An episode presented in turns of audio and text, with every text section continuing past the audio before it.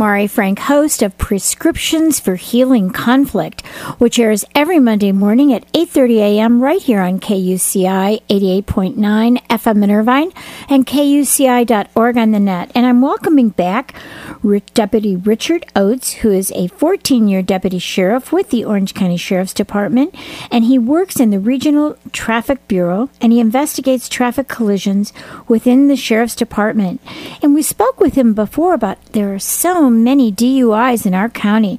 So welcome back. How are you? I'm doing well, thank you. Thank you. So I, I, I forgot how many DUIs did you say that that occurred last year? Uh, in our jurisdiction, there was about 1,219. Oh my goodness! So that can be very dangerous. A lot of deaths and and injuries. So what can the community do to help prevent DUIs? Um, basically obey the rules of the road, but and also uh, most importantly, uh, report drunk drivers. Um, make sure you have a designated driver that's sober and not just less intoxicated than yourself. Um, don't let others drive drunk, and arrange a safe way for them to get home as well. Yeah, yeah. So, uh, do you have any idea how many deaths there were from from DUIs in our county?